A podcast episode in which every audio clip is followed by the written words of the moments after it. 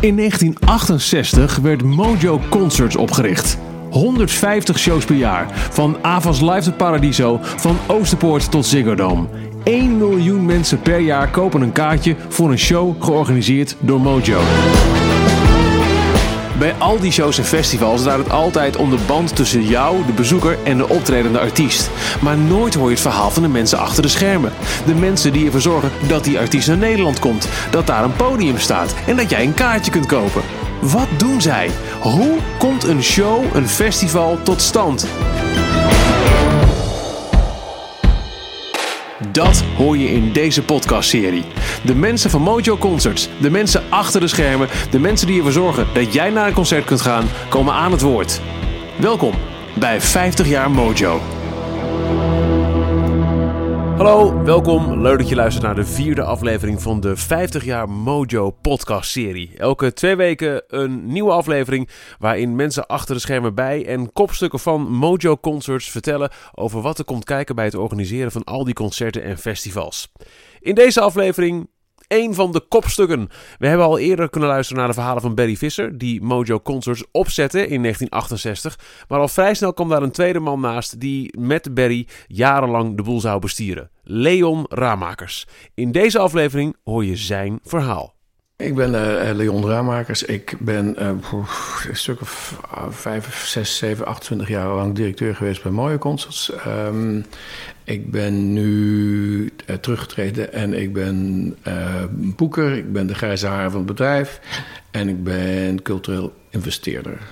Als je, en dat gebeurt veel in het jubileumjaar van Mojo, vraagt naar wie is nou Mojo, dan is het Barry en Leon over het algemeen wat je hoort. Uh, Barry was de oprichter, die heb ik gesproken. Die vertelde over zijn allereerste verhalen. Zijn, zijn bootreis met het, uh, het adres van het, uh, de agency waar hij een artiest kon scoren. waar kwam Leon dan? die was er niet vanaf dag één bij. Nee. Ik studeerde de weg- en waterbouwkunde in Delft. Uh, ik haatte mijn studie uh, en ik had een rijbewijs. Dat zijn de twee voorwaarden geweest voor de rest van mijn carrière. Um, ik ben... Nee, laat ik zo beginnen. In de studietijd was in de, in de studentenvereniging... was het usance dat je op uh, vrijdagavond uh, met een tas vol uh, vieze was naar, terug naar je moeder ging. En dan kwam je zondagavond of maandagochtend weer terug. In 1968 veranderde dat allemaal. Toen begonnen mensen te beseffen van... Het lijkt me veel leuker om niet bij moeder thuis te zijn, maar hier lekker rond te darren. Nou, de sociëteit was altijd dicht in, het weekend. En toen kwam dus ook het, het, idee op van... kunnen we niet een gedeelte van de sociëteit kunnen we die niet open houden... en daar een soort discotheek van maken. Nou, toen hebben ze om zich heen zitten kijken. Wie wist er van popmuziek? Ik was de enige van alle duizend mensen die bij Sanctus Virgilius zaten... die verstand had van popmuziek. Dus ik ben toen dat weekendcafé gaan beginnen. En uh, dat was eigenlijk vanaf uh, uh, D1 was dat een succes... Uh, omdat ik, ja, de, de, de goede. Ik, ik, ik kende de muziek die, die er gedaan wordt. Ik wist alles van popmuziek. Ik was bezeten van popmuziek vroeger.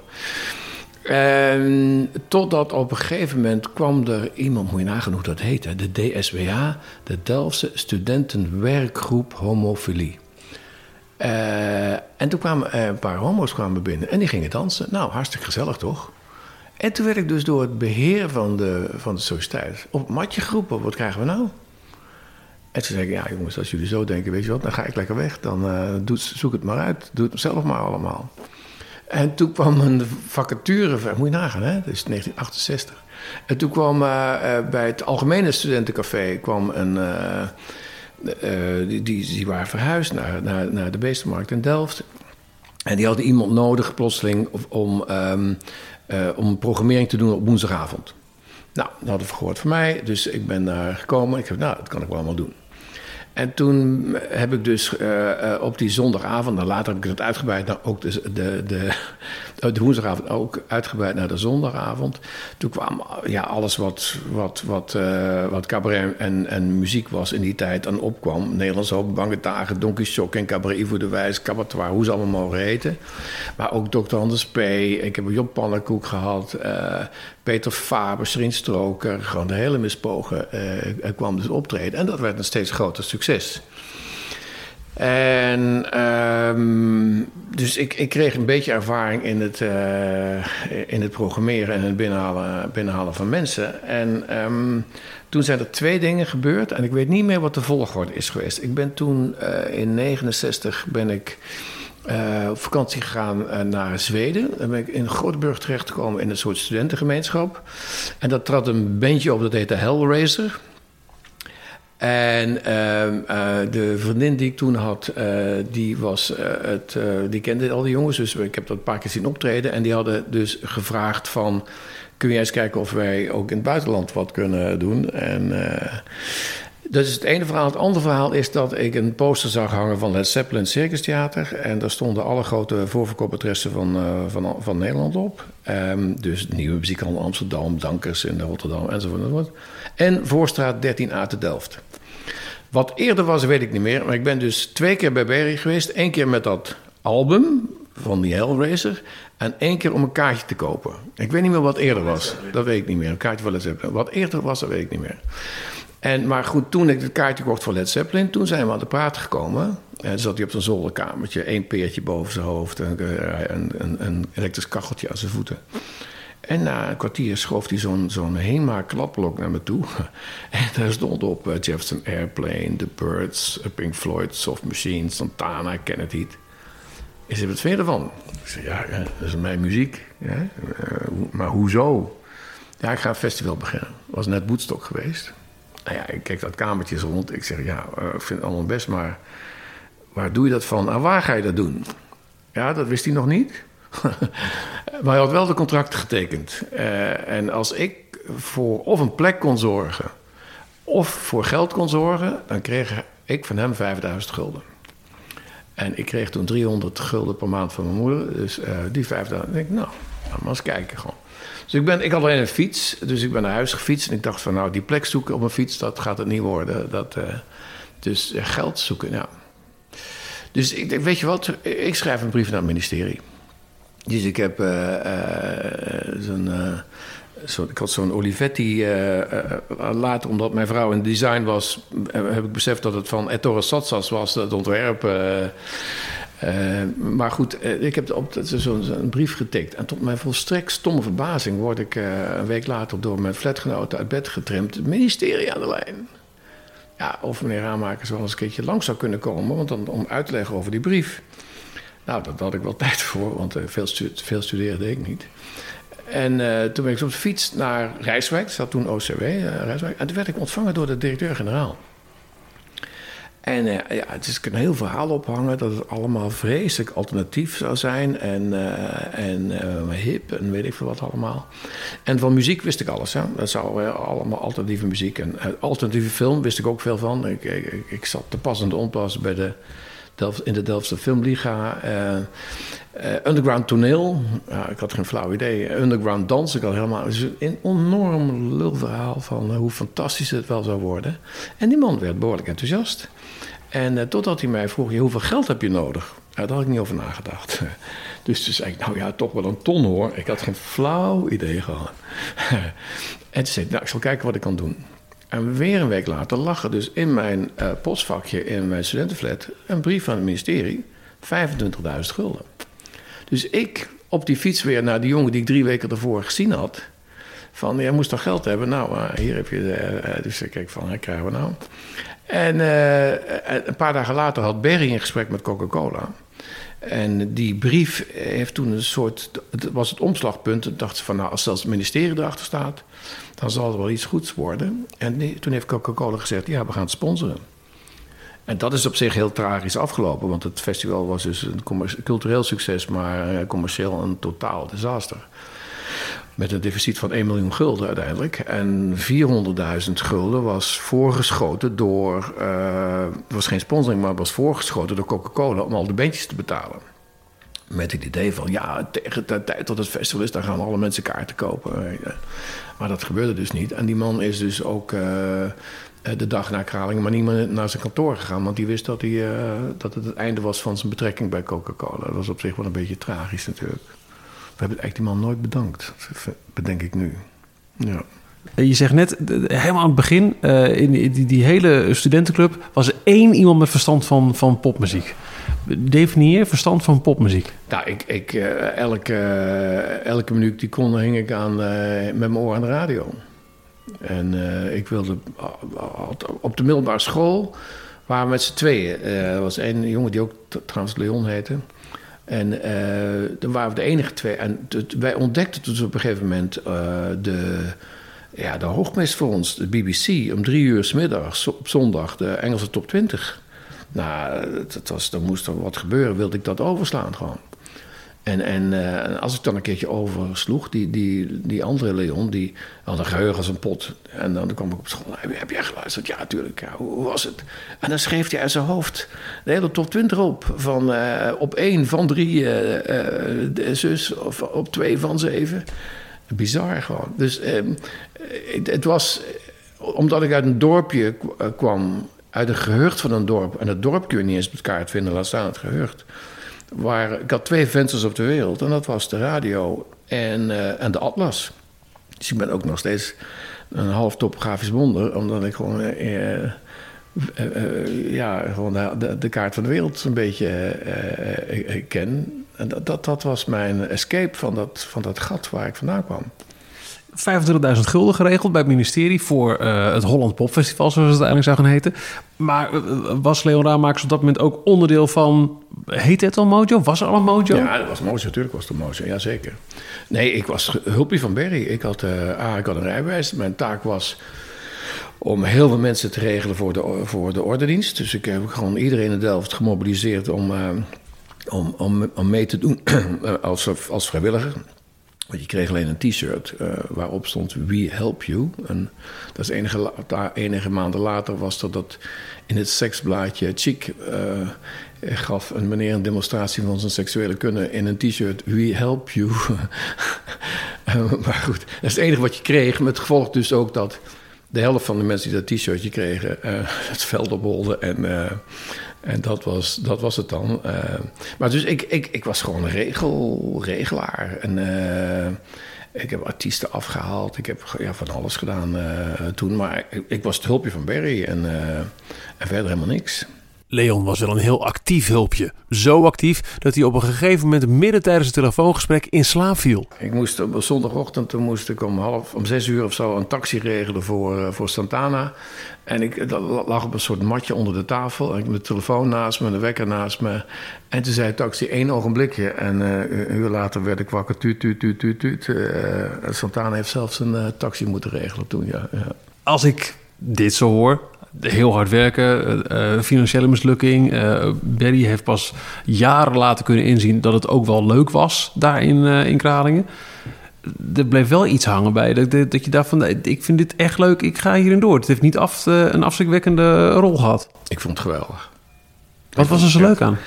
Ja, geen idee. Heel veel dingen, daar wil ik niet over nadenken. Ik, het is... Mijn vrouw zegt wel eens van, waarom hou je van me? Ik zeg, ik weet het niet, ik wil niet weten. Ik wil alleen weten dat ik van jou hou. En ik wil daar... En dit is op een of andere manier, paste dit mij... Ik voelde mij gewoon totaal thuis daar in die omgeving. Eh, ik, ja, ik had altijd een soort... Ja, terughoudendheid. Ik weet niet hoe je, hoe dat moet... Maar ik kwam daar gewoon... Ik, ik, ik, ik voelde dat ik daar ineens mezelf kon zijn dat ik een soort vrijheid uh, ineens me overkwam. Ik weet niet precies wat. Maar is dat het, het, het, het in de hand hebben van hoe alles loopt? Dus het regelen, het, het, het, het zien dat mensen naar een zin hebben, het contact hebben met, met, met, met, met je idolen? Wat, nee, het contact met idolen heeft heeft echt, dat heb ik nooit gehad. Gewoon. Dat, uh, als dat er was, dan uh, als, als zij het leuk vonden, prima. Maar ik heb dat nooit gehad. Wat Engelsen ligger noemen, dat, nee, dat, dat, heb ik nooit gehad. Gewoon als artiesten het leuk vonden, een beetje begonnen te praten, wat vroeger iets makkelijker was dan nu, dan was dat prima. Maar ik heb nooit gezegd van uh, me, opgedrongen of zeggen. nee, mensen komen nooit naar Nederland om met mij te praten. Ze komen om op te treden. En uh, als het daarna mij blijkt, dan is, vind ik dat prima. Maar ik heb dat nooit gezocht. Wat, wat was dan wel die klik? Het, het, het, ja, ik, ik, heb het wel eens gezegd, dan gaan we iets later dat je uh, omdat we met z'n tweeën waren, moesten we alles doen. Uh, en, en, dat je om zeven uur s ochtends in de hooi komt en het is helemaal leeg. En je gaat om drie uur s'nachts weg en het is weer leeg. En in die tussentijd is er een wondertje gebeurd. ik weet niet, ik vond dat geweldig gewoon. Ik was ook nooit moe. ik kon doorgaan tot het oneindige. Maakt allemaal niet uit gewoon. Werkte je na het Holland Pop Festival officieel voor Mojo? Nee joh, ben je gek. Ben je gek. Ik, ik, ik, studeerde dus eigenlijk nog wel. Ik zei nog tegen mijn ouders dat ik nog studeerde, maar dat was echt op een ontzettend laag pitje. En uh, het is ook heel vaak bij Mojo dat ik, dat ik had gedacht van nou, nu is het echt afgelopen. Dus dan en de laatste keer, uh, toen ben ik, dacht ik van ja, moet ik misschien maar weer mijn studie gaan oppikken. En toen was ik naar de faculteit gegaan, bleek die verhuisd te zijn. En toen dacht ik, weet je wat, nou is het genoeg. ik, had, ik kwam voor een dichte deur. We zijn verhuisd naar... Toen dacht ik, nou moet je maar ophouden gewoon. Nooit maar, afgemaakt ook? Wat zeg je? Nee, nooit, afgemaakt. Nee, nee. Je kunt elke brug overgaan zonder te vrezen dat ik hem ontworpen heb.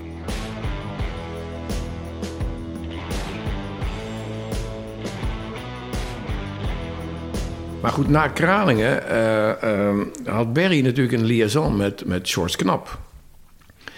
En uh, ja, die, wilde doorgaan. Ehm, en dat wilde George ook binnen, want er kwam er oneenigheid tussen die twee.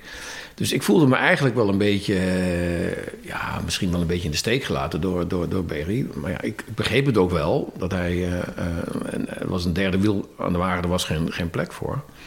Maar dus ik zag hem weer een concert doen, ik, volgens mij Incredible String Band in, in, in Rotterdam en Amsterdam. En uh, een dag voor het concert belt hij me ineens op. Kun je me toch helpen? Ik heb toen meteen al mijn boosheid over, overboord gegooid. Al mijn principes overboord gegooid. Uh, natuurlijk, Berry, wat gaan we doen? En dus, en toen heel langzaam ben ik er, ben ik, ja, werd ik de vaste kracht van Berry.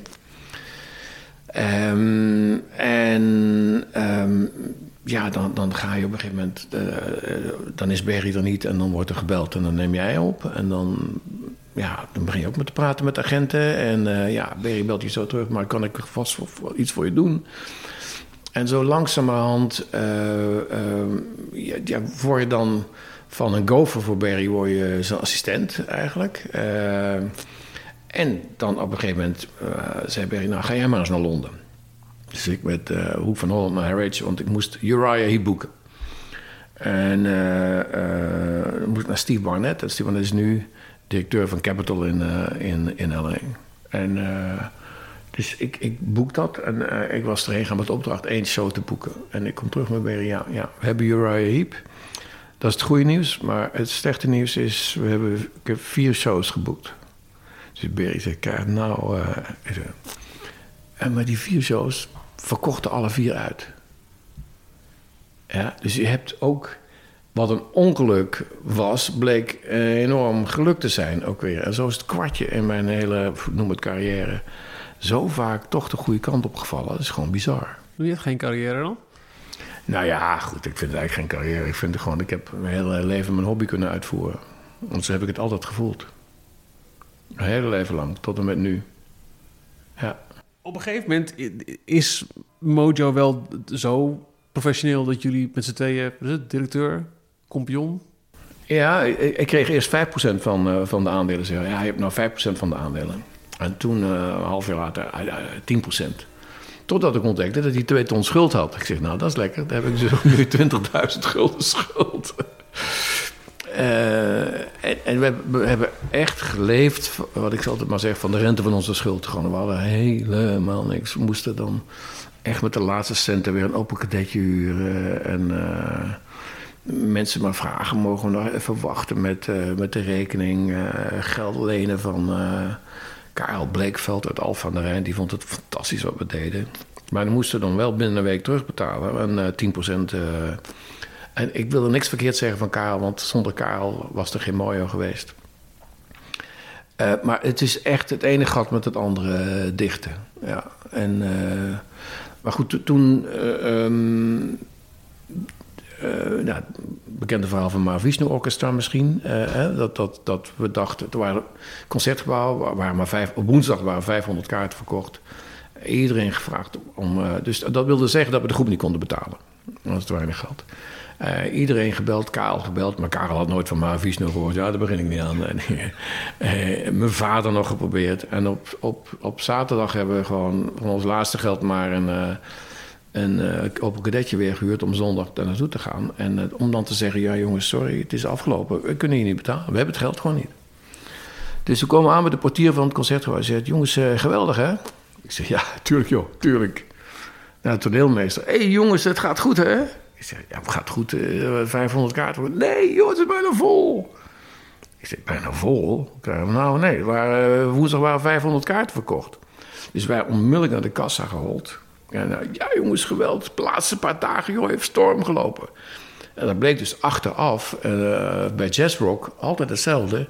Je verkocht bij gewone concerten alles van tevoren. Maar bij Jazzrock verkocht je pas de laatste drie dagen. Maar dat was ons eerste Jazzrock concert, wisten wij veel. En dus weer vrolijk, uh, terwijl we dachten van dit is het gewoon. Ja, we hebben ook wat afgelachen hoor. Dan gingen we terug in de auto en dan lagen we dubbel in de auto. Wat er dan weer gebeurd was die avond. Ja, dat is echt ontzettend leuke tijden. We waren echt op z'n tweeën aan geweest. En toen hebben we en toen een festival gedaan in Utrecht. Uh, op het, uh, in, het stadionnetje naast de, naast de renbaan, de, oude, de draf- en renbaan. Samen met Wim Bosman, die toen ons uh, ook opkwam als promotor. En dat was met uh, Elman Brothers Band, uh, Van Morrison, Doobie Brothers, Buckley. Um, en geloof ik, de band van Bosman was Earth and Fire en van ons was Elquin. En nog, nog iets. En dat was heel goed verkocht. En toen hadden we voor het eerst hadden we zoveel verdiend dat we na vijf jaar werken geen schulden meer hadden. We hadden nog steeds niks, maar we hadden geen schulden meer. En op dat moment belde Paul. Hij had, een half jaar daarvoor had hij zijn uh, bedrijf verkocht aan uh, de VNU. Want Paul deed Muziek Express een popfoto. En had ook een impresariaat. En die had alles verkocht aan de VNU. En de VNU wilde ook de New Kids on the Block inlijven, dat waren wij. En toen eh, hadden we een gesprek, uh, smiddags, uh, op het kantoor van Paraket. En ehm, daar zat Jansen van Roosendaal, die was toen lid van de Raad van Bestuur. En Paraket, en die begonnen te praten over dat het goed zou zijn, bla bla bla. Maar Paul had ontzettend respect voor Paraket uit de grond van mijn hart. Maar Paul had af en toe die periodes dat hij iets te veel alcohol nuttigde. Uh, en dat duurde dan een week en dan is weer twee of drie maanden niks. Zomaar. En, nou, het was net zo'n week. En uh, dus Paul zat bier te drinken achter zijn bureau. Wij zaten op de bank daar tegenover hem. En toen kwam dus de vraag van, van ja, wat willen jullie dan hebben? En ja, Berry durfde het niet te zeggen. Dus dan moest ik het altijd maar doen. Dus ik zeg van ja, om het bedrijf te verkopen willen wij graag um, een auto. Hadden nog gehuurd, nog steeds Opel kadetjes. Een auto, een uh, Citroën en um, 250.000 gulden. En Paulaket nam net een slok bier. En die proest zo het bier zo over zijn bureau. Barst uit het lachen. En tot op de dag van vandaag weet ik niet of hij te veel of te weinig vond. Ik heb geen idee. Echt niet. En toen vijf, vijf, minuten later hebben we het gewoon afgemaakt. Ik geloof op 190.000 gulden.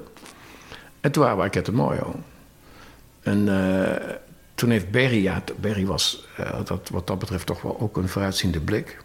Die had als eis gesteld dat wij ons kantoor zouden houden in Delft. Dus het was het kantoor van Aket in Den Haag en wij in Delft gewoon. En na twee jaar, uh, waar je ook meemaakt wat het is om onderdeel te zijn van een groot bedrijf Um, dat vertel ik je zo. Uh, toen bleek dat er uh, eigenlijk zoveel verlies was geleden. Onder andere doordat Paul Arquette uh, zijn eerste Noordse Jazz had georganiseerd. Wat geheel al betaald is door de VNU dus, in 1976. Dat ze zeiden van, nou, ja jongens, dit, dit wordt niks. willen jullie weggaan? En het zei, ja, we hebben wel een contract voor drie jaar. Of iets. Nou, dat kopen we wel af. en Paul had ons toen kunnen houden... Uh, je had kunnen zeggen, nou nee, wij moeten samen verder. Maar toen heeft Paul gezegd, jongens, daar ben ik hem nog eeuwig dankbaar voor. Die heeft gezegd, jongens, zoek je geluk maar. Ga maar verder gewoon. Maar dus in die tussentijd waren we wel bij de, de bij de VNU. En toen had je, we, we vielen onder Den Braber. Hoe heet hij ook met zijn voornaam? Gerrit. Gerrit Den Braber, ja.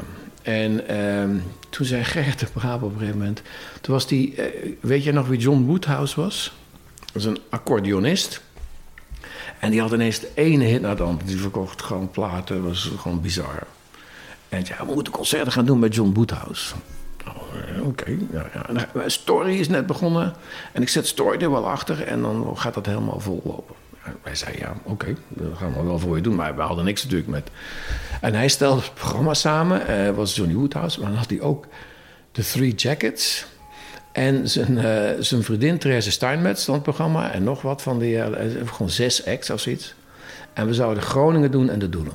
En dat gaat helemaal volkomen. En Story gaat helemaal vol schrijven. Dus oké, prima. En, eh, maar goed, de Story schreef zich helemaal lens aan die handel. Maar er, er werd geen kaart verkocht. Uiteindelijk waren er geloof ik 200 kaarten verkocht in Groningen... en 600 in, in Rotterdam. Er werd er behoorlijk verlies geleden. En ineens kregen wij te horen... ja, die jongens van Mooien moesten zo nodig Woodhouse doen. En toen hebben we gedacht van, weet je wat, zo'n structuur dat lijkt me toch helemaal niks. Eh, wanneer kunnen we weer op onszelf uh, gaan? Nou goed. Dus toen uh, op 1 januari 1977 waren we weer, waren we weer en in dat jaar deden we, als je de Ahoy deed, dat gebeurde één of twee keer per jaar. Dat was gewoon super uitzonderlijk gewoon. Maar toen ineens in dat jaar deden we drie keer de Eagles, drie keer Supertramp... We deden uh, Bob Marley, uh, ik weet niet wat we nog allemaal. Ineens deden we geloof ik tien Ahoy-concerten. We wisten niet wat ons overkwam. Het overviel jullie ook? Dat was niet... Ja. Kun je nu terugkijkend nagaan hoe dat dan ineens zo was? Veranderde de muziek zo? Veranderde de, de, de tourlevens zo? Ik weet niet waarom dat was. Ik zou, ik zou het je echt niet kunnen vertellen. Het, ineens, drie keer Pink Floyd kan ik me ook herinneren. En dat verkocht allemaal in, in een vloekende zucht uit. Nederland was er dus wel klaar voor. Ja, ja, ja, ja. ja. Dus precies het jaar dat wij weer onafhankelijk waren, uh, uh, gebeurde dat. En um, voordat wij met de VNU in zee gingen, had Berry al gezegd: we gaan nu een derde, twee derde doen. Dus ik had toen ineens een derde van de, van de handel, en Berry twee derde. En toen, na, uh, toen begon Berry zijn plannen op te vatten voor Casanova. Uh, dat gebeurde in de, in de Ahoy. En toen zeiden, weet je wat, we doen mooie 50-50... maar ik doe dan, binnen Casanova doen we twee derde, een derde gaan. Het enige wat hij vergeten had, was om te zorgen dat Casanova in een aparte BV zou zitten. Uh, dat was even niet goed geregeld.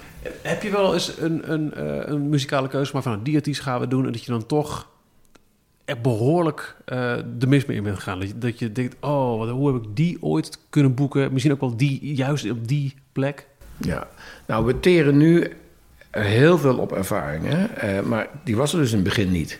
Dus wij deden Joni Mitchell, uh, 900 man in, in het concertgebouw. Wij deden Paul McCartney, 600 man in Groningen. 600 man. De doelen 1200 man. Het enige wat uitverkocht was, was het concertgebouw, 1600 man. 300 man in Antwerpen. Uh, ja, we hebben gewoon de ene catastrofe naar de andere. American Folk and Blues Festival kan ik me herinneren. Een paar honderd mensen gewoon. We hadden totaal geen ervaring. We konden niet terugvallen op, op historie. En die bouw je dus op in die tijd. En uh, het is een godswonder dat we de tijd hebben gekregen om dat op te bouwen. Ook de eerste keer Eagles was in het, in, in het concertgebouw. was echt niet vol. Belangen na niet die lage aantallen, zelfs voor een grote naam als Paul McCartney, ligt het dan misschien aan een gebrek aan marketing? Iets wat nauwelijks nog bestond in die tijd.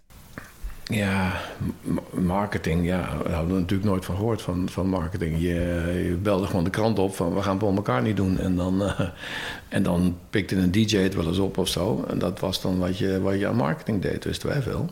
Uh, en ja, later is dat wel een beetje, maar ook heel krakkemikkig. Ik kan me herinneren dat we later hadden we een deal met het Algemeen Dagblad. Als die de primeur kregen van het Kuipconcert, dan uh, zetten ze de aankondiging op de voorpagina. Dat was dan maar een heel klein blokje gewoon, maar in ieder geval op de voorpagina. Dat is eigenlijk de meest fantastische marketingdeal die wij ooit gemaakt hebben, denk ik. Ja, dat was gewoon niet zo. Omdat je, ja, er stond in, eh, in Oor, hadden we dan een vaste advertentie. En dan dacht je van, nou, daar bereik ik wel iedereen mee die muziekliefhebber is. Niet per se dus? Nee, niet per se, nee. Natuurlijk niet, nee. Als je anno nu aan Mojo denkt, kun je niet om de grote festivals heen als Lowlands, Pinkpop en Down the Rabbit Hole. Maar dat was niet altijd zo. De beginjaren deed Mojo alleen concerten. Er kwam verandering in met een project, vooral gedragen door Barry Visser. Casanova. Het Totaal Barry project, ja. Ja, ja 100%. Ja. ja. Wel eens van gedacht, moesten we maar niet doen?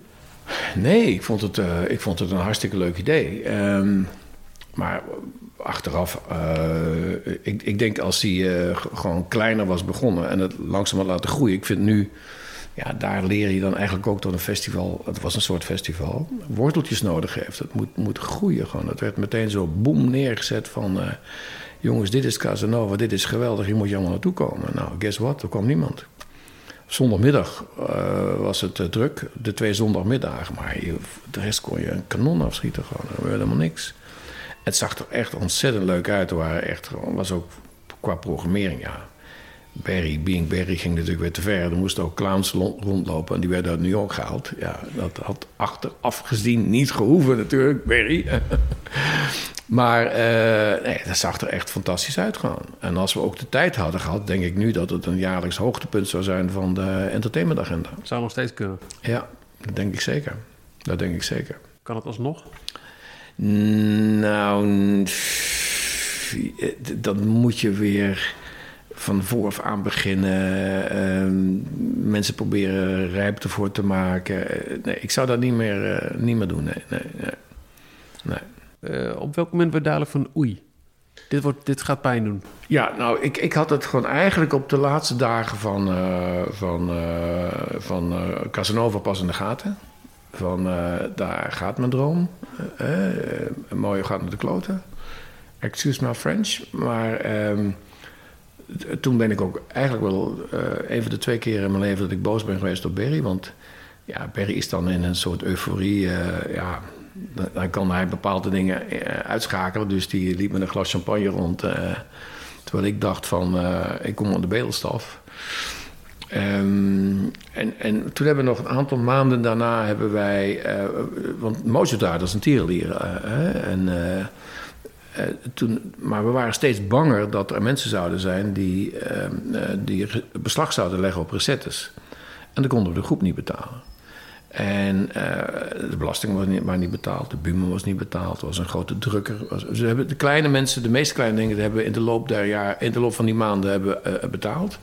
Maar er bleven een paar hele grote over. En daar werden we steeds nerveuzer over. Dat die, en toen kwam weer het toeval, uh, kwam, kwam ons te hulp. toen liepen we door Rotterdam en kwamen we tegen de curator van het Holland Pop Festival van Kralingen. Jongens, hoe gaat het? Ja, ja, ja, het gaat eigenlijk wel heel goed met mooi maar we hebben een schuld van, enzovoort, enzovoort. En toen zei hij, maar dan koop je toch een lege BV? Ik zei, pardon?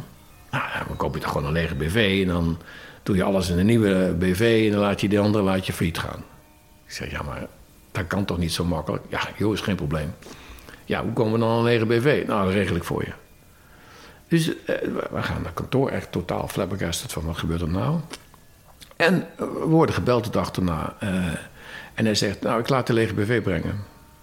En uh, we waren nog steeds wel met z'n tweeën, Berry en ik. En het, ik zit op kantoor, Berry was er niet. Het was een uur vier smiddags de deur geklopt. Administratiekantoor Huppeldepup. Ik zal niet zeggen wie het was. Want misschien bestaat hij nog. We komen de lege BV brengen.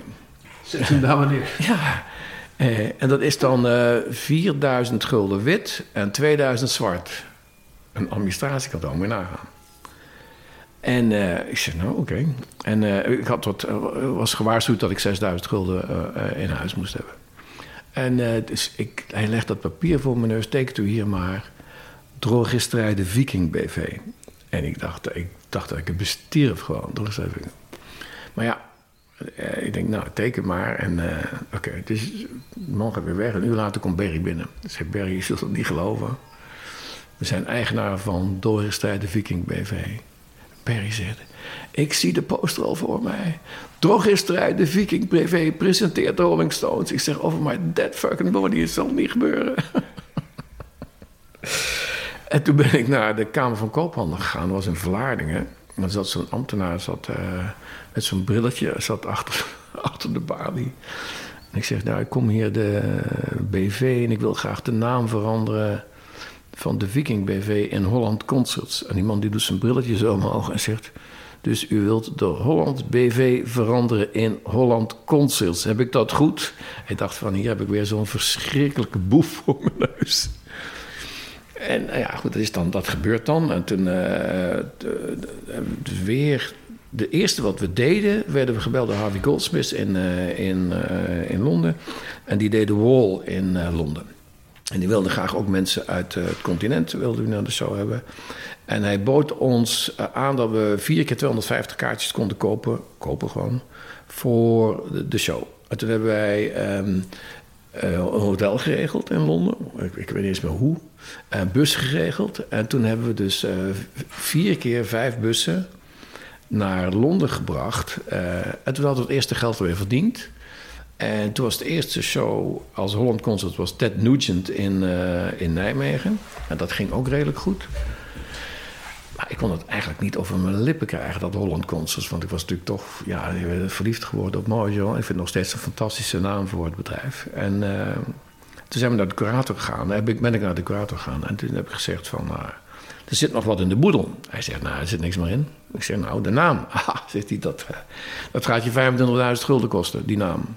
Dus ik dacht van, nou, dan valt er niet wat te praten. Dus ik zei, nee, ja, dat is veel te veel. En, uh, we zijn eigenlijk al gewend aan Holland Concerts gewoon. Hij zei, wat wil jij dan betalen? Ja, zeg, voor duizend gulden wil ik het wel doen en zo. En drie minuten later waren we het eens over 4000 gulden. En hadden, waren we weer mooi al. Er zijn mensen die nooit geweten hebben dat het, dat het ooit anders is geweest. Ja, bizar allemaal. Voor alle duidelijkheid, er is nooit een concert geweest van Drogisterij de Viking. Nee, nee, dat kan ik je zeggen. Helaas is dat nooit gebeurd. Wij hadden toen zo'n goede naam opgebouwd dat uh, uh, de Rolling Stones, de, die we in 82 deden, kozen ons uit om de Europese tournee te beginnen. En om voor het eerst het podium te bouwen, te rehearsen en weet ik veel. En hetzelfde gebeurde een jaar later met, met David Bowie. En gewoon, we hadden gewoon echt een, een, naam opgebouwd van als die jongens van in Delft ja zeggen, dan hoef je daar niet aan te twijfelen. Dan, dan, dan gebeurt het gewoon. Gevraagd aan Leon hoe het dan kan dat grote acts als de Rolling Stones altijd weer bellen met deze twee mannen in Delft, geeft hij een heel helder antwoord. Hij weet zeker waar dat succes vandaan komt. Nou, dat kan ik heel, heel precies zeggen. We waren allebei, ik nog meer dan Berry, durf ik te zeggen, serviel ingesteld. Uh, en B, we hadden geen ego.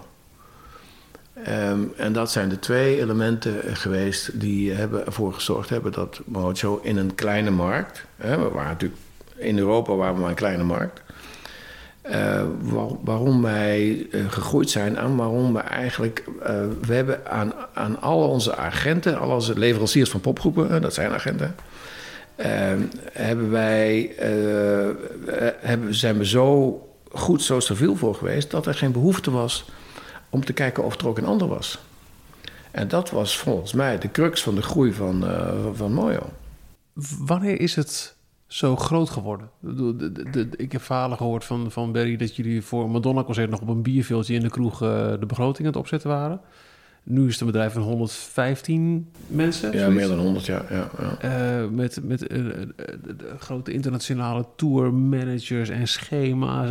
Kun jij een, een, een, een periode of een tijd duiden waarin het allemaal uit de klauwen is gaan lopen? Ja.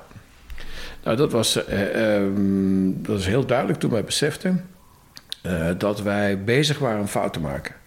En die fout was dat wij ons totaal bezig hielden met het, bovenste deel van de markt, met de grote concerten, en de tijd niet hadden voor de nachtboeks.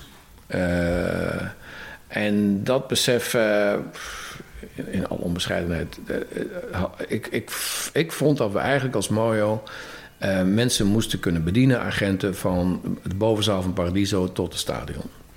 En uh, ik zag dat we dat aan het verliezen waren. Er waren ook jongens kwamen op. Een jongen heette Paul Koops. En uh, Paul Koops is de eerste geweest die U2 deed in Nederland. He, die heeft een Paradiso uh, speelde U2 met Paul Koops en niet, niet met mij. We zaten hier op een niveau Ahoy. Ja, precies. Toen deden wij al Pink Floyd en weet ik veel. Maar we hadden gewoon... Je kunt, met twee mensen kun je niet alles doen gewoon. En toen zagen we dus dat er een, een, een, een aantal mensen was in, in Nijmegen, waar we ook onze lokale concerten in Nijmegen mee, mee, mee deden. Als we daar met een concert in Nijmegen gaan, dan waren zij de local promotor in Nijmegen. En die waren ook een klooien met bandjes en met, met jonge bandjes en zo. En toen heb ik tegen Bering gezegd: ja, dat is onze kans om ook weer in aanraking te, te, komen en te blijven met uh, nachtboeks, met de, met, met de jongere garde. We moeten iets met die mensen doen. We moeten met iemand iets doen en dat zijn mensen waarvan ik denk dat, wij, dat ze wel een, passen bij, bij ons. En toen hebben we daar een hele ingewikkelde, gecompliceerde deal mee gemaakt. Dat als een klein beentje van hun weer doorgroeide tot Mojo, dat dan zijn gedeelte van de winst kreeg en bla bla bla bla. En dat was W. En uh, daar zaten dus uh, Willem, Ben, Carlos en Paaltje. En die zijn dus steeds dichter naar Mojo toegekomen. Dat ze dus inderdaad op een gegeven moment geïncorporeerd zijn. En die jongens ook aandelen kregen in het grote Mojo. En ineens waren jullie met z'n en ineens waren we met, met, misschien wel twaalf mensen of zo. En, en, en, en, toen werd het te klein in Delft. En toen zijn we verhuisd naar Rotterdam een tijdje. Omdat wij op een of andere rare manier vonden dat wij naar Rotterdam moesten. Ik weet ook niet meer waarom. Um, en uh, ja, toen op de Westersingel hebben we toen gezeten. Uh, een jaar of drie, vier denk ik. Ik weet niet eens meer. Ja, en het, het, het groeit en bloeit. En die tijd hebben we ook... Dus in 82 deed Berries een Casanova. Hè? En uh, hij, moest toch zijn ei kwijt. Want Berry is natuurlijk eigenlijk, eigenlijk een artiest. En ja, ik wil zo graag zo, zo, zo zeggen. Oké, okay, Berry, één voorwaarde. Als het kiet draait moet je... Nee, als het uitverkoopt moet je kiet draaien. Ja, Berry is Berry. Dus toen hij eenmaal weer de euforie was van uh, al die verschijnselen en al die dingen... ging toch weer veel te veel geld uitgeven. Dus het was uitverkocht de eerste keer. En toch een ton verlies. En dan was de tweede en laatste keer dat ik boos ben geweest op Berry. maar goed, achteraf toen is dat petit histoire. Uh, maar goed, daar, daar, daar kregen we ook een soort cultural acclaim door. Hè? En, maar het was toch in die tijd van popmuziek, ach. En voor platenmaatschappij waren we natuurlijk ook quantité negligible. Want ja, zij verdienden het grote geld. En wij waren de jongens die om zeven uur uh, in de hooi moesten staan en pas om drie uur klaar waren. Terwijl zij met bandje aan het feestvieren waren. Weet je wel? Dus uh, er, werd, er werd ons ook wat dat betreft gewoon niks in de weg gelegd. Van laat de jongens in Delft doen dat prima. Laat maar lekker doen. Dus we werden ook door de platenmaatschappij gezegd: ja, we werken met Mojo, want dat gaat, dat gaat altijd goed. Uh, jarenlang is het wel zo geweest dat het, het, grote geld komt binnen bij de platenmaatschappijen. Ja. Daar, daar verdienen op, op, op albumverkoop en zo. Dat is de laatste jaren behoorlijk omgedraaid. Artiesten verdienen nu hun geld met concerten. Dus jullie zijn eigenlijk veel belangrijker dan al die platenmaatschappijen nu jullie Mojo? Ja, ja uh, goed, uh, platenmaatschappijen. Nou, dat is nou het grote punt met Live Nation, die dat natuurlijk ook een, een werelddekkend, uh, bijna werelddekkend apparaat heeft, wat voor iemand, een band die internationale ambities heeft, natuurlijk toch essentieel is. Hè? Dus vanuit als Mojo hadden we het nooit kunnen doen, want dat, wij, wij waren iets in Nederland, maar daarbuiten uh, had nooit van iemand van ons gehoord. Gewoon? Dus uh, die platenmaatschappijen waren, uh, zijn, zijn altijd nodig geweest en zijn het, zijn het nog natuurlijk. Maar goed, Mojo kan nu, of Live Nation kan nu voor een band heel veel betekenen. Hè? Ik bedoel, ze hebben nu zelfs mee geïnvesteerd in de nieuwe film van, van Gaga bijvoorbeeld. Hè? die is voor een kwart geloof ik gefinancierd door, door Live Nation. En dan, dan krijg je dus echt marketingmogelijkheden die, ja, die op het niveau komen van wat platenmaatschappijen kunnen doen. Ja, dat klopt wel, ja. In 1993 laat Barry Visser zich uitkopen en verlaat Mojo. Een grote verandering voor het bedrijf, maar iets wat al wel een poosje in de lucht hing. Hij had al eerder gezegd van uh, koop mijn godsnaam uit, want het is wordt me te groot. En ik heb gezegd, Barry, dat kun je niet maken. Mojo, dat is jij en ik. Uh, je kunt hem toch niet alleen laten? Maar steeds meer, dan sloopt hij eigenlijk om een uur of twaalf het kantoor binnen. En dan ging hij om een uur of vier, sloopt hij weer naar buiten. En uh, ja, toen dacht ik van, nou dat, en toen op een gegeven moment bracht hij het weer te berden. En zei ja, ik snap het, laat maar eens gaan zitten gewoon. En dus toen, ja, basically kwam het op neer, wat je dan voor hebben voor je aandelen? Uh, dan ben ik bereid. En toen hij durfde het weer niet te zeggen. Toen schreef hij het op een stukje papier. En dat bleek dus uh, precies het bedrag te zijn. wat ik na 22 jaar hard werken op mijn bankrekening had staan. En toen heb ik even geslikt. Berry, ik wil met jou nooit ruzie krijgen. Ik heb veel aan jou te danken. Um, het staat morgen op je bankrekening. En uh, ja, dat was het einde. Snap je waarom hij. Ja, hij was een artiest. Hij is eigenlijk een artiest. Dat is niet zo moeilijk. En hij vond het gewoon... kijk, terwijl ik dat... ja, ik vond het hartstikke leuk om mensen naar Nederland te laten komen... en hun in een warm, een, warm bad te geven en... En, en hun ding te laten doen. Weet je wel, zorg dat om acht uur licht uitgaat en dat zij kunnen doen wat ze moeten doen. Die interactie met het publiek vanaf het podium. Ik vond dat heerlijk om te doen en hij had, hij had het gezien. Hij wilde zijn eigen ding gaan doen. Ja. En, ja, en, en toen, ja, het gekke was, toen was ik, toen was ik de, de, de enige baas. Uh, ik had ook geen excuus meer om te zeggen, ja, ga maar naar Berry. Weet je wel? Ik, ik, het stopte bij mij. En eigenlijk, eigenlijk vond ik het heerlijk. Ik vond het geweldig.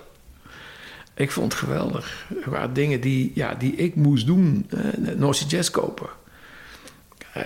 Er was niemand die daar... Ja, Barry vond het sowieso maar niks... dat ik geld ging uitgeven voor een jazzfestival.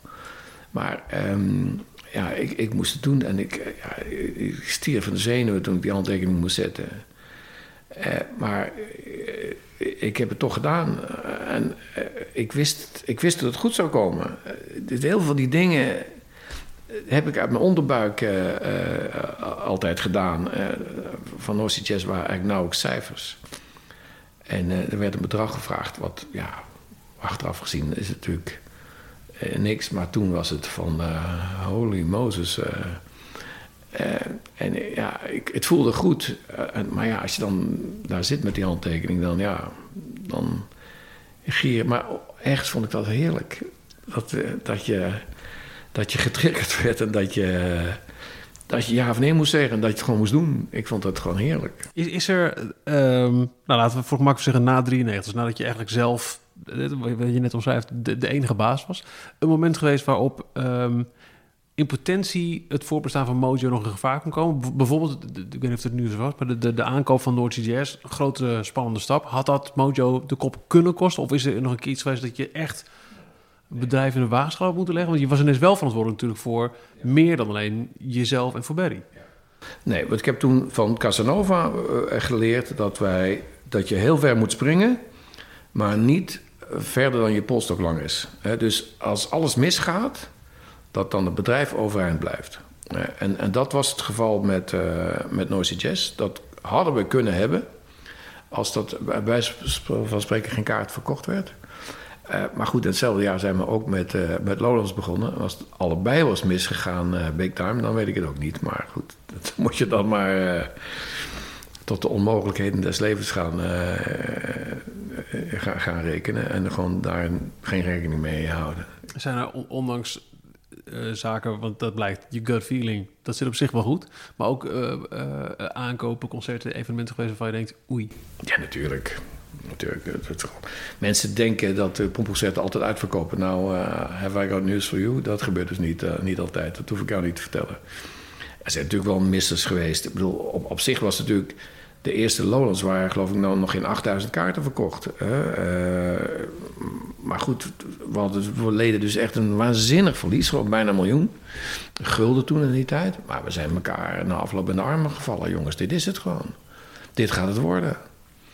Uh, dat, dat was echt zo'n fantastische sfeer. Uh, dit, gaat gewoon worden. Um, maar het is nee, nooit meer voorgekomen dat. Later met die Heineken Music Hall. Uh, als we toen niet verkocht hadden en als we toen niet zelf het, geld hadden kunnen fourneren omdat het allemaal duurder werd dan het werd, dan weet ik het ook niet wat er gebeurd zou zijn.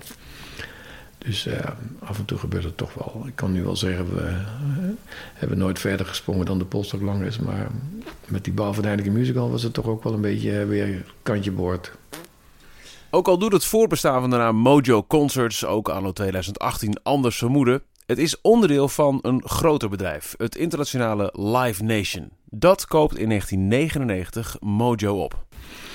Uh, Live Nation SFX Solomon die begon mensen op te kopen volgens mij in 97. En uh, toen heb ik nog eens een paar relaties. Uh, hij begon in Amerika met iedereen op te kopen. En toen heb ik een aantal relaties gebeld die hem goed kenden. En die zei: Ja, nee, hij gaat niet naar Europa komen. En ik kan me goed herinneren dat ik op het ILMC, de conferentie van de Live Music Industry, dat heb gezegd tegen iedereen: Jongens, nee, maak je nou maar niet bang, hij komt niet naar Europa. Totdat dus, totdat dus het wel gebeurde. En uh, ja, ik had eigenlijk in het begin dacht ik van, uh, wat moeten we daar nou mee? En, uh, maar toen begonnen ze dus echt, uh, echt mensen te kopen. En toen kwam het verhaal van, ja, jij krijgt ook een telefoontje, want hij wil alles kopen wat er is. Alles wat belangrijk is, wil hij kopen. En toen kwam dat telefoontje via een, een agent die die ingehuurd had om dat een beetje te regelen. Die kende en we, zaten in een vergadering in de, in de, in de Blauwe Kamer. En, uh, en er is de telefoon Leon van Dennis Alfa. En uh, dus hij zegt van... is your company for sale? Ik zeg, nou ja, if the money is right. Ik bedoel, ik werd erdoor overvallen. En hij noemt zo een bedrag. Boom, zoveel miljoen. En ik weet nog tot op de dag van vandaag niet waarom ik dat heb gezegd van Dennis... I don't like to be insulted. I'm in a, I'm in a meeting anyway. So I'm sorry. En ik leg de haar, op de haar en ik denk, heb je nou gedaan? En, uh, nou ja, goed. Ja, niet meer terug te draaien. De dag daarna belt hij terug. What if we double? Hij verdubbelt het standspreid. Hij wist niks van ons. Hij kende geen cijfers, niks. Het, het was gewoon cowboy gedoe. Ja, toen zijn we gaan praten en toen, ja, toen, hebben we die deal maar gemaakt. Omdat we toen ook zagen dat die, iedereen aan het opkopen was in België. Hè? En het verhaal van dat ik dan niet het Gallische dorpje wil blijven in de Romeinse overheersing, uh, omringd door de vijand. Dat met je rug tegen de muur? Ja, ik denk, ik, toen, ja, achteraf gezien weet ik niet, maar op dat moment leek het alsof ik niet anders kon. Nou ja, dat was één reden. De tweede was geld. Daar moet ik niet moeilijk over doen. Dat was echt gewoon uh, giga. En het derde was ik, dat, ik kon, dat ik kon uitbreiden vanwege de ervaring van al die collega's over heel de wereld. Alleen het jammer was dat wij bleken veel verder te zijn dan al die andere mensen. wij, wij, hadden, eh, eh, wij hadden festivals waar we begonnen. We hadden een, een, een jazzfestival begonnen. We hadden een Nederlandse stal. We waren een zaal aan het bouwen. We waren een echt bedrijf geworden. Terwijl de rest gewoon eigenlijk nog een beetje hobbyisten waren. Want we hadden Dick van Zuilen binnengehaald in 1993... die de zaak structureerde tot een echt bedrijf. Eh, dus we waren gewoon veel verder dan, dan, dan, dan de rest van de, de mensen die gekocht werden door Live Nation. Hoe is het mogelijk dat we het nu niet hebben over Live Nation Nederland, maar nog steeds over Mojo? Ja, uh, dus Live Nation was, was eerst uh, uh, gekocht door SFX. Die heeft snel verkocht aan Clear Channel. En die hadden geen flauw idee wat ze gekocht hadden. die hadden een, een, directeur aangesteld in Engeland. Nou, was, was een zalenboer. Die wist gewoon totaal, rol had hij totaal geen verstand van. Uh, dus die kwam af en toe met, met doldwaze voorstellen waar wij dan zeiden: ja, dat doen we dus even niet gewoon. En, uh, uh, en omdat hij ook geen, ja, hij had geen, de man had geen charisma, die had geen, geen, geen macht eigenlijk over ons en zo. En op een gegeven moment komt er een jongetje uit Canada, werd naar, Nederland, naar Europa gestuurd om marketing te doen. En dat was Michael Rapino. en er was eindelijk eens iemand die verstond wat van, van, van popmuziek, van promoten. Hij was zelf promotor geweest in Canada. En ineens kwam er iemand waarmee ik kon praten. En daar hebben we toen een uh, hele goede band mee opgebouwd met, met Mark. En hij zag ook dat wij, ondanks dat we onderdeel waren van een, uh, van een Amerikaans bedrijf, dat wij uh, dezelfde entrepreneurial spirit hielden die we hadden. Dus daar is hij van, van, van gaan houden, dus die gaan waarderen. en dat doet hij tot de dag van vandaag. Um, en ja, ik denk dat ik dan wel een streepje bij hem voor heb. Want ja, we zijn de enige die Mojo en de rest heet allemaal Live. Is nooit in discussie gesteld, guys, we're gonna rename this, uh, this little branch? Nee, en hij maakt er ook altijd grapjes over. Gewoon, uh, ook met, met die, uh, hebben we een conventie en dan, ja, op een of andere manier wordt altijd mijn naam genoemd. En hij maakt er een grapje over, ja, Mojo. En dan lacht hij een beetje. En ja, hij vindt het wel grappig wat we doen. En ja, ik, ik, kan er, ik, ik kan niet in zijn mind kijken, maar hij heeft, we hebben een streepje voor, laat ik het zo zeggen. Ja, ja. Jij bent ook gestopt bij Mojo. Ja, ik heb toen dus verkocht in 99, heb ik gezegd van vijf jaar en dan, uh, en dan ben ik... Uh, dat was je toen op moment bij, bij, bij de verkoop aan Live Nation, zei je na vijf jaar? Nee, ik heb een contract gekregen voor vijf jaar en ik heb meteen gezegd van daarna wil ik ook ophouden. Waarom? Ja, ik vond dat ik uh, ruimte moest maken voor jongere mensen. Gewoon. Ik, vroeger was, hè, was Paul Ket, had ik dan een goede relatie mee, maar die was al 65 of zo. Dan dacht ik, Jezus Christus, moet ik op mijn 65 nog achter al die popgroepen gaan aanholen? Dat ga ik dus, dat ga ik dus niet doen. jou aan, jij bent degene die gebeld wordt. Dan ja, ja, ja, goed, onmisbaar ja, maar je moet, ook, ja, je, moet ook, je moet ook blijven hollen zelf natuurlijk. Ja, maar, goed. maar goed. Maar goed, ik had dus echt dat idee van, ik moet dat... En, en ik had ook die verantwoordelijkheid dus uh, 6, 7, 28 jaar gehad. Dat ligt eraan wanneer je vindt dat ik directeur werd of mededirecteur werd. En ik had het ook wel. Uh, ja, ik, ik, het bedrijf werd steeds groter, dus het, het, het, het belang van een, van een directeur die de zaak leidde, werd ook steeds groter. En ja, zoals ik al zei, het is mijn hobby. En ik, ik heb nog nooit een managementboek gelezen van mijn leven. Dus ik, heb, ik deed eigenlijk maar wat. En dat, ja, dat bleek best goed uit te komen, daar niet van. Maar op een gegeven moment was dat toch. De, daarom heb ik ook Dick van Zuilen binnengehaald. Hè, die dus de zaak structureerde. Terwijl Dick het kan dan niet, hem niet ontzegd worden dat hij, hij begreep dat hij die spirit moest laten zoals die was. Um, maar ik, ik vond toch van, jongens, uh, laat maar. Uh, geef de volgende generatie, geef het maar over aan de volgende generatie. Je was niet bang dat daarmee Mojo misschien wel een van zijn waarde zou verliezen? Ik was er rotsvast van overtuigd dat dat niet zou gebeuren, ja. Omdat ik gewoon ook uh, wat, wat, wat heel veel collega's dan niet deden. Dan, er kwam er een bandje en er was iemand die daar werkte. Die had dan een, een bandje en dat was, ging van, uh, van, van een, een, een, uh, een, club naar een zaal, naar een arena, naar een stadion. En dan werd het groter. En dan zei de baas, nu doe ik het. Maar ik heb altijd gezegd, dat is jouw beentje. Hè? Nicolien kwam van, van de Melkweg. Een van de eerste beentjes die zelf was Muse. Hè? Heeft Muse gedaan. En als Muse speelt in het stadion, wie maakt nog steeds de deal? Nicolien. Ja, dus ik heb altijd die nachtboeks, de jongens en de meisjes. Gewoon, uh, als jij iets begint uh, en als jij iets graag van mij wilt overnemen. Ik heb altijd Paul Simon gedaan in mijn leven. Kim doet de laatste drie of vier uh, van Paul Simon. of Rob Trommelen. ik deed altijd hardrock, want er was niemand. Iedereen hielde, haalde zijn neus op voor hardrock. Ja, tot, tot Rob Trommelen kwam. Rob, alsjeblieft. Metallica, Iron mensen die ik goed kende allemaal doe jij maar gewoon. En dat, dat, dat, heb ik ook altijd heel leuk gevonden om mensen, andere mensen kansen te geven in het bedrijf. Zijn er bepaalde ex die, los van het feit dat ze jou bellen, die jij echt liever niet laat gaan of hebben laten gaan? Uh, nou ja, een van die ex was Rycooder, maar de laatste Rycooder shows die uh, zijn toch door Sander gedaan en niet door mij. Nee, ik heb, ja, af en toe denk je wel eens van. Uh, dat had ik ook wel gekund. En misschien ook wel gewild. Maar ik laat dan heel, met echt met het grootste plezier, laat ik dat aan andere mensen uh, over. En uh, ja, sommige mensen. Uh, Kim die zegt van ja, ik doe wel Neil, Neil Jong wel. Maar dan, dan zegt de agent van uh, I want talk to you. En dan. Als ik dan zeg van ja, maar je moet met Kim gaan praten, maar dat doe ik dan ook weer niet. Dat is misschien wel, weet ik niet. Misschien had, moet ik dat nog meer doen, maar als je ziet wat ik allemaal al overgegeven heb aan de jongere garde, dat is al heel erg veel. Ja. ja. In 99 verkoop, zei je vijf jaar, dan ga ik weg. Dus 2004 was het ja. klaar. Ja. En toen. Hoe, hoe, was je laatste dag? We hebben niet eens gevierd, volgens mij. Ik kan me nog niet herinneren dat we dat gevierd hebben. Maar er was ook geen moment dat jij om je heen keek en dacht, nou, dat was het.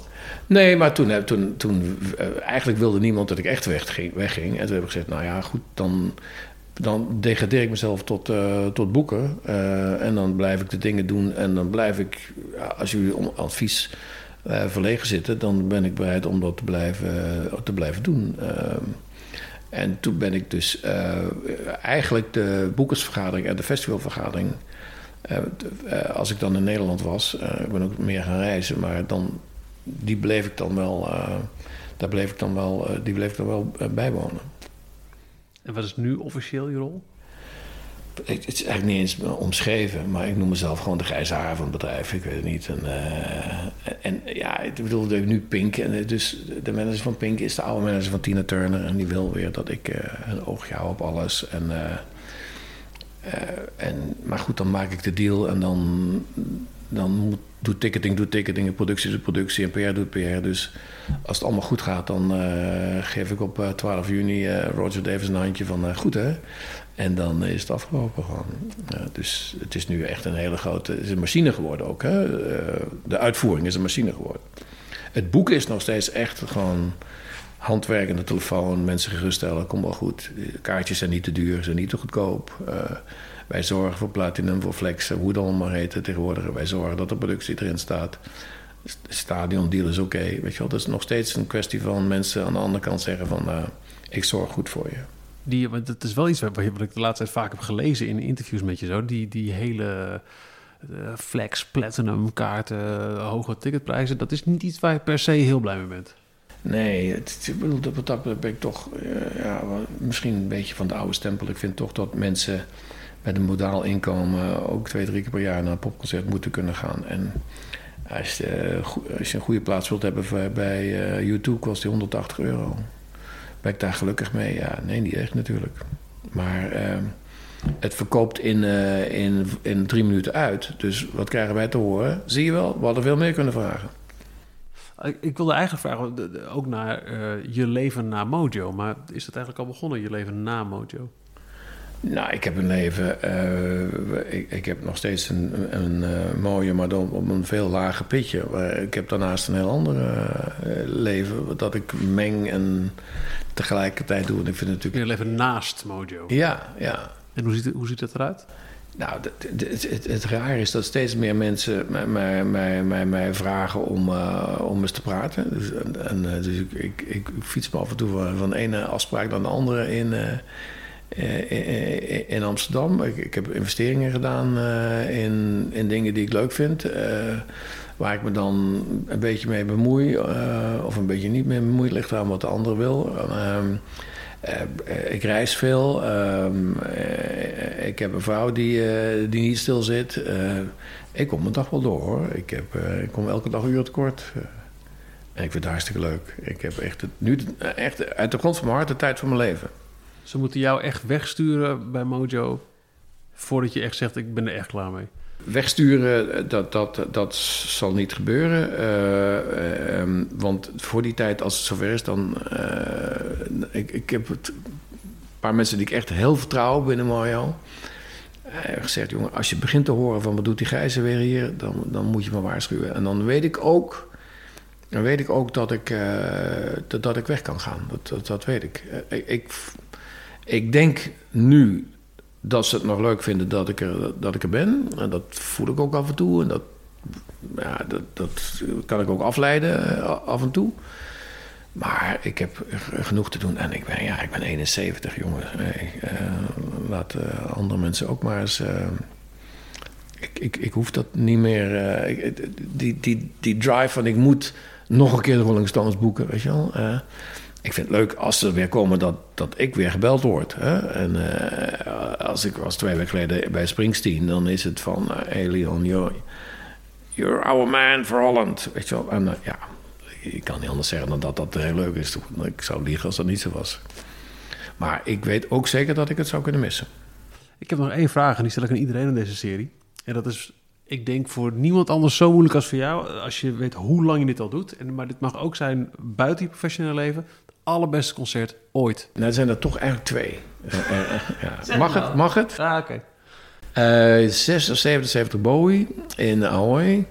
Toen hij in het meest blauwe, blauwe pak dat ik ooit van mijn leven gezien heb, op een podium stond. Op een podium waar alleen materiaallichten, de verlichting waar allemaal alleen materiaallichten. Dat was werkelijk onwaarschijnlijk. muzikaal en theatraal samen het mooiste uh, concert uh, muzikaal was uh, Ry Cooder, heb je hem weer? Toen hij een band had met John Hyatt, die twee zwarte zangers. en als bandje gewoon drie jonge, punkachtige jongens gewoon.